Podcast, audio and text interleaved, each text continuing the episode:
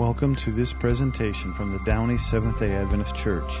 We are located in the greater Los Angeles area at 9820 Lakewood Boulevard in Downey, California. We would love to have you worship with us any Saturday you are in our area.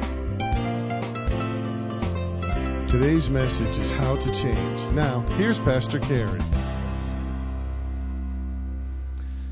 Good morning again, everyone. Happy Sabbath. We are, how are we doing on our resolutions? Not that I'm asking you to do resolutions, but, you know, we're, we're in. Is it, is it too late to say Happy New Year? Do people still say?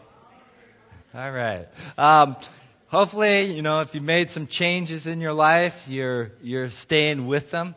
Um, today, we, our topic is, um, how to change. So I am actually going to show you how to change. If you have something you want out of your life, something different for your life, you come to the right place.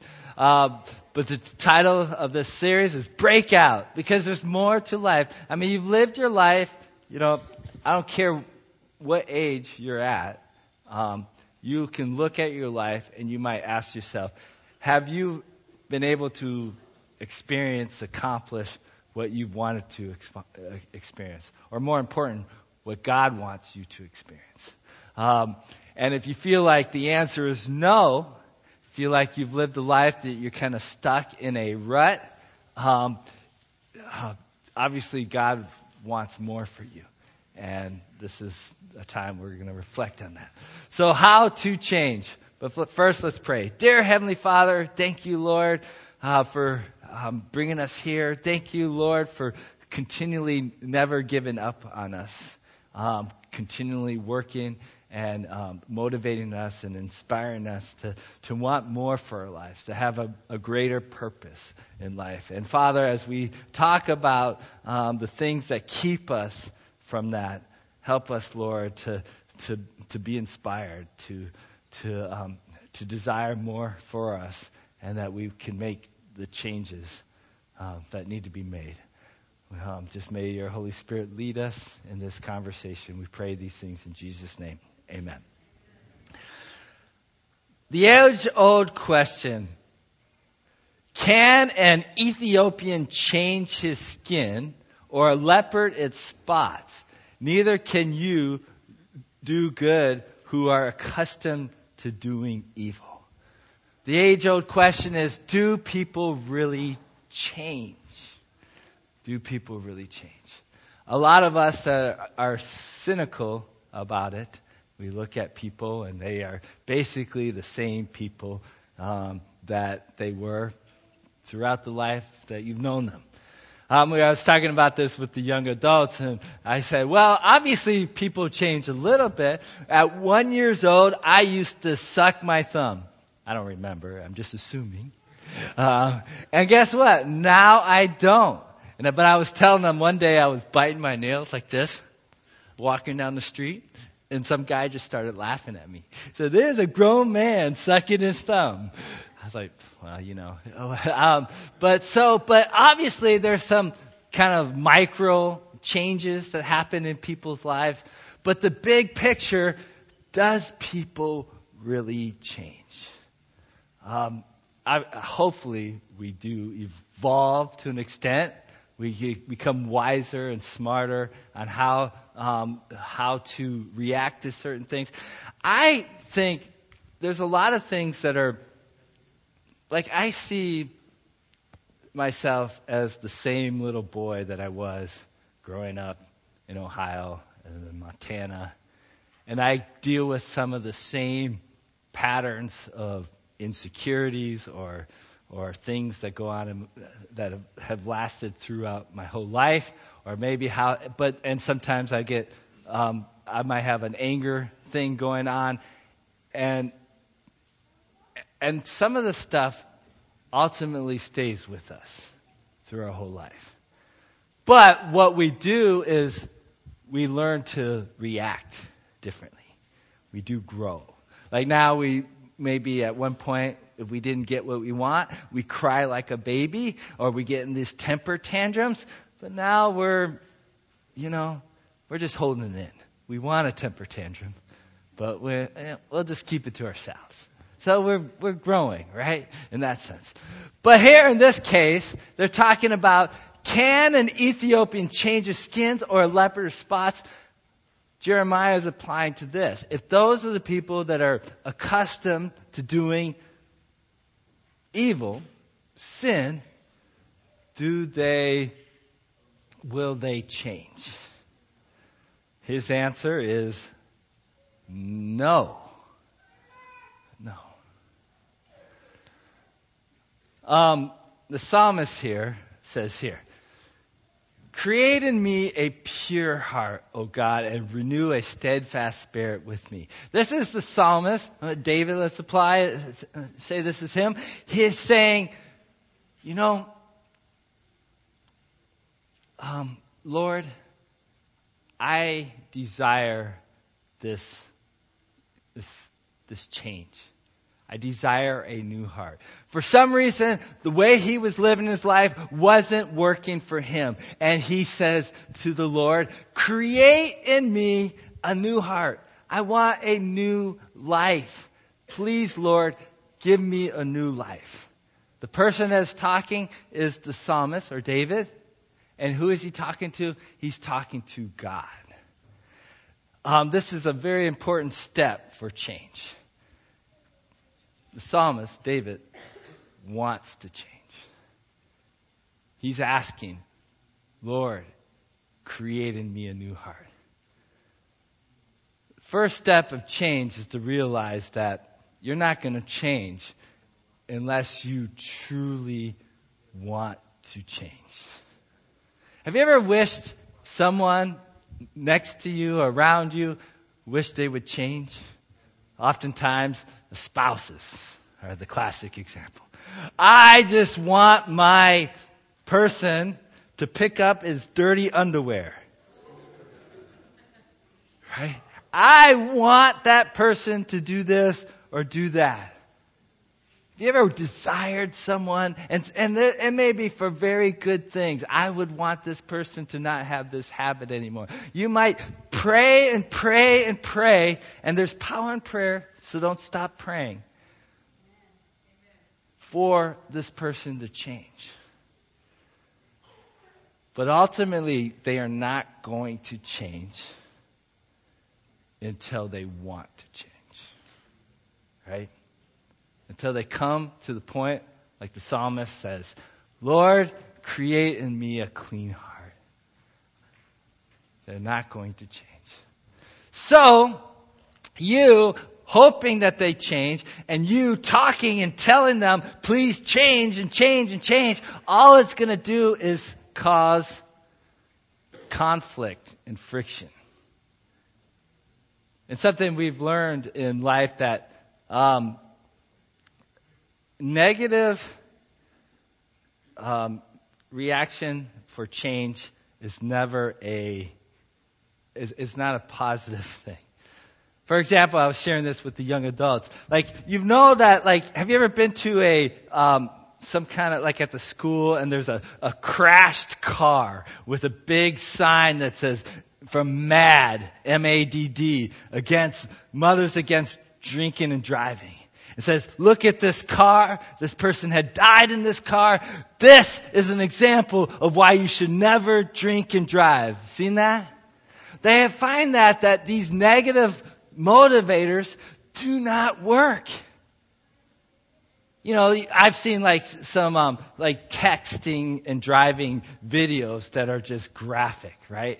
And you think, man, could you imagine if I if I, I did what this person did all because I just looked at my phone for a second, right? And I look at that and you'll say, whoa, I'm never going to text again. But it motivates you for maybe a day. So negative motivation, motivators never work. Um, so, which leads us to a little pop psychology here.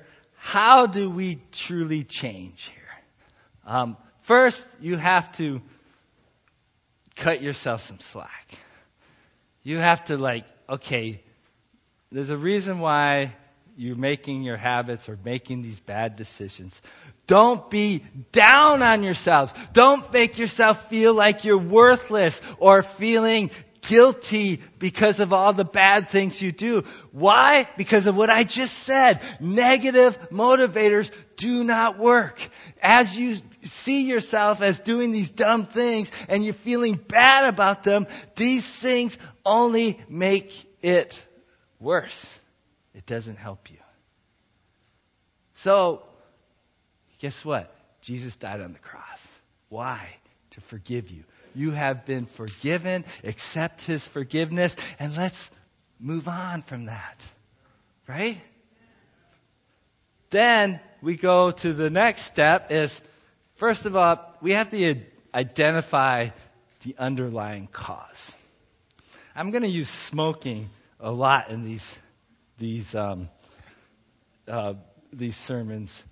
For some reason, most people think smoking is bad for them right? I don't know if you are struggling with smoking. I'm not trying to pick on you, but I bet you if you know someone that is smoking, you probably understand that it's not good for you. Right? Right? And you still do it, and you're just like, why are you smoking? And so you think, well, okay, I'm just gonna, smoking is the issue right? We need to cut smoking. But the reality is probably something deeper than that that makes you smoke. You know, helps you release your stress or helps you do this or whatever the reason because you got some something underneath this that makes you do something that you know is bad for you or that you wished you wouldn't be able to do but you're doing it anyways. Here it says identify the underlying cause. There's something deeper than the fact that you're just smoking a cigarette. Um, three, and then deal with the real problem. S- smoking is a habit that, um, well, it's highly addictive.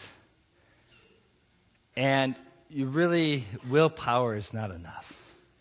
You're just going to say, hey, I'm going to quit smoking and I'm going to use my willpower and I'm not going to do it anymore.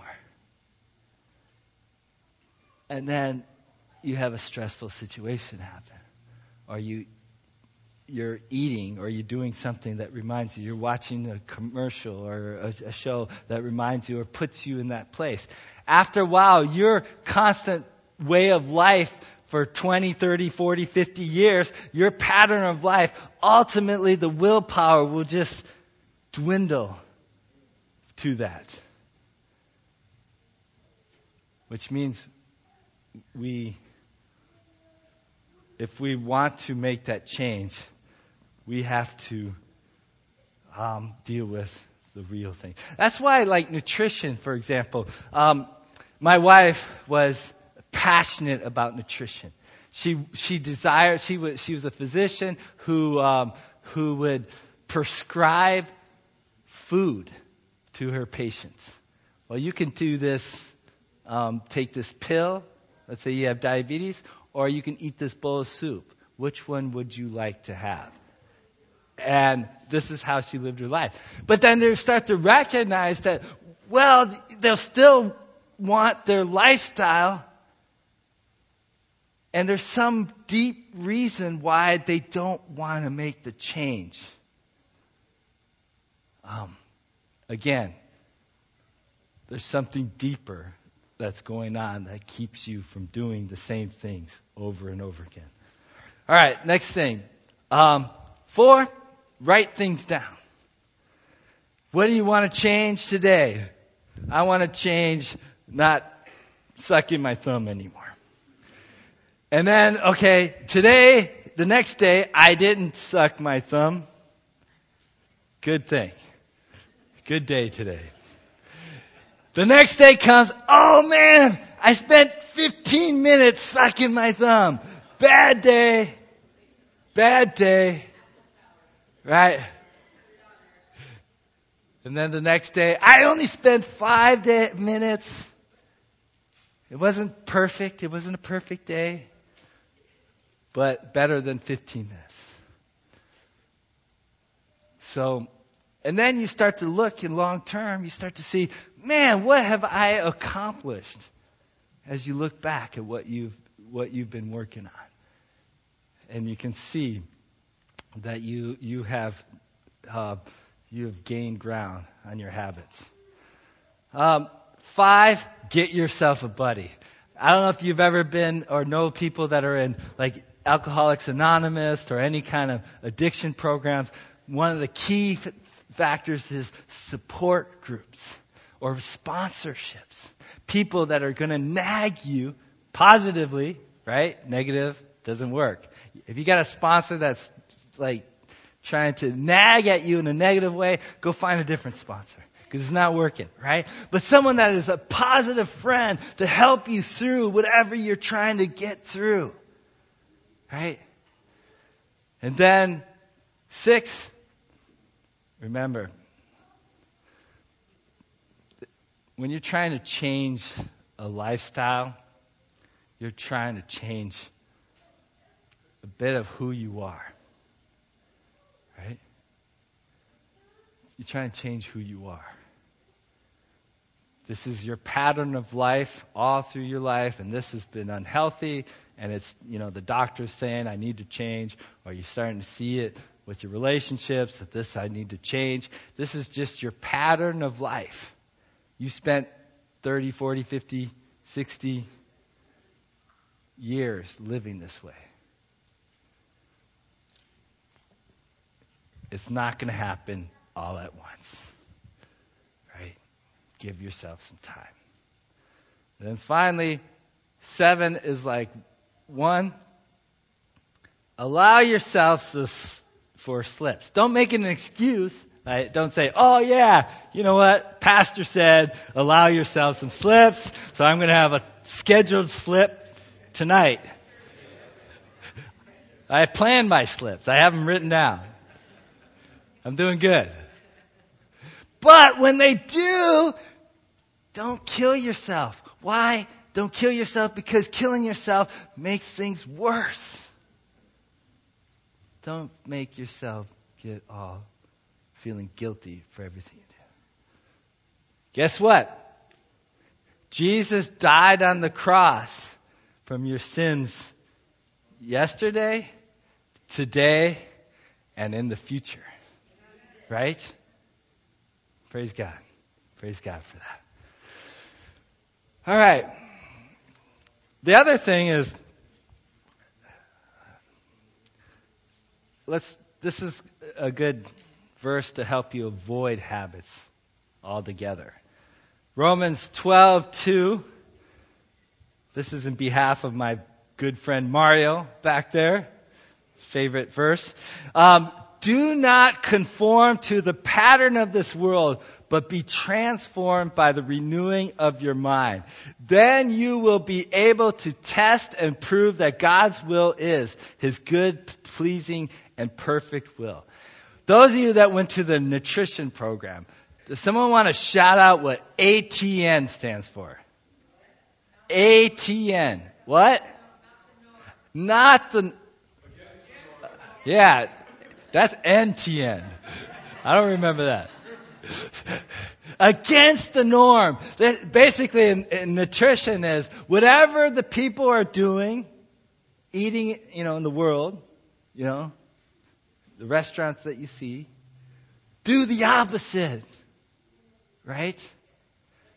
We look at, we are talking about this with young adults. With finances, if you're playing the market, you got lots of money in stocks, right? The norm is they're buying the stocks at high because that's when everything is rising. It's a good time, right? But you're also paying high. The smart are against the norm. Guess what? They buy when everything's down, like right now, right? And they're going to get rich from it.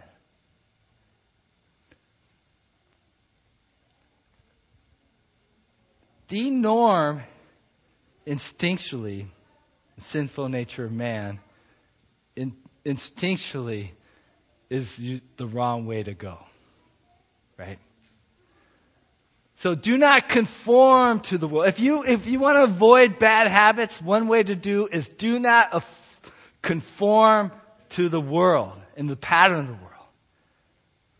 And let Christ um, be your direction that you want to go. Um, and then finally, therefore, if anyone is in Christ, the new creation has come. The old has gone, and the new is here.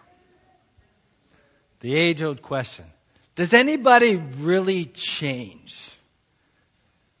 I have to say, on our own will, as Jeremiah says, does a leopard change its spots? On his own willpower, he cannot. But at Christ, all things are possible. And when we give our lives to Christ, we become that new creation, creature. Right? So if you truly want to change, in all reality, isn't that when we say let's deal with the underlying problem in life? Maybe the underlying problem is that spiritual problem. That we're fighting ourselves in our ego. We want to hold on to ourselves. And ourselves wants these things, wants the things of the world, wants, you know, wants, you know, to hang on to our own stuff. Right? But in Christ, when we give our lives to Christ, we give it to Him. We let go of those things.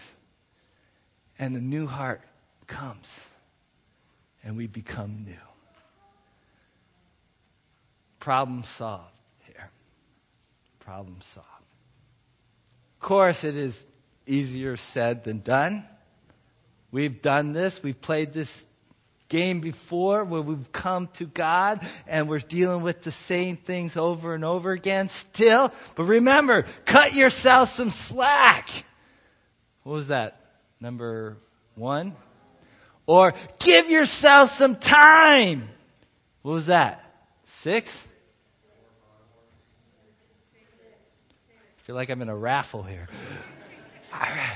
But you get the picture, right? It all doesn't happen in a day. Forgive yourselves for the mistakes you've made in the past and start today new. Guess what? You're probably going to make those mistakes again. Non-scheduled slips. You hear?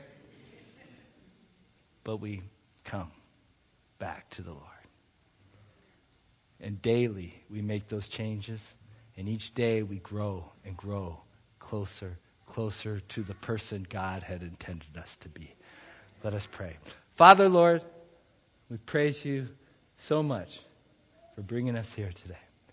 All of us, we all have our mistakes, our regrets, our failures, our habits that keep us from truly shining, keep us from being the, the people you desire us to be, Lord.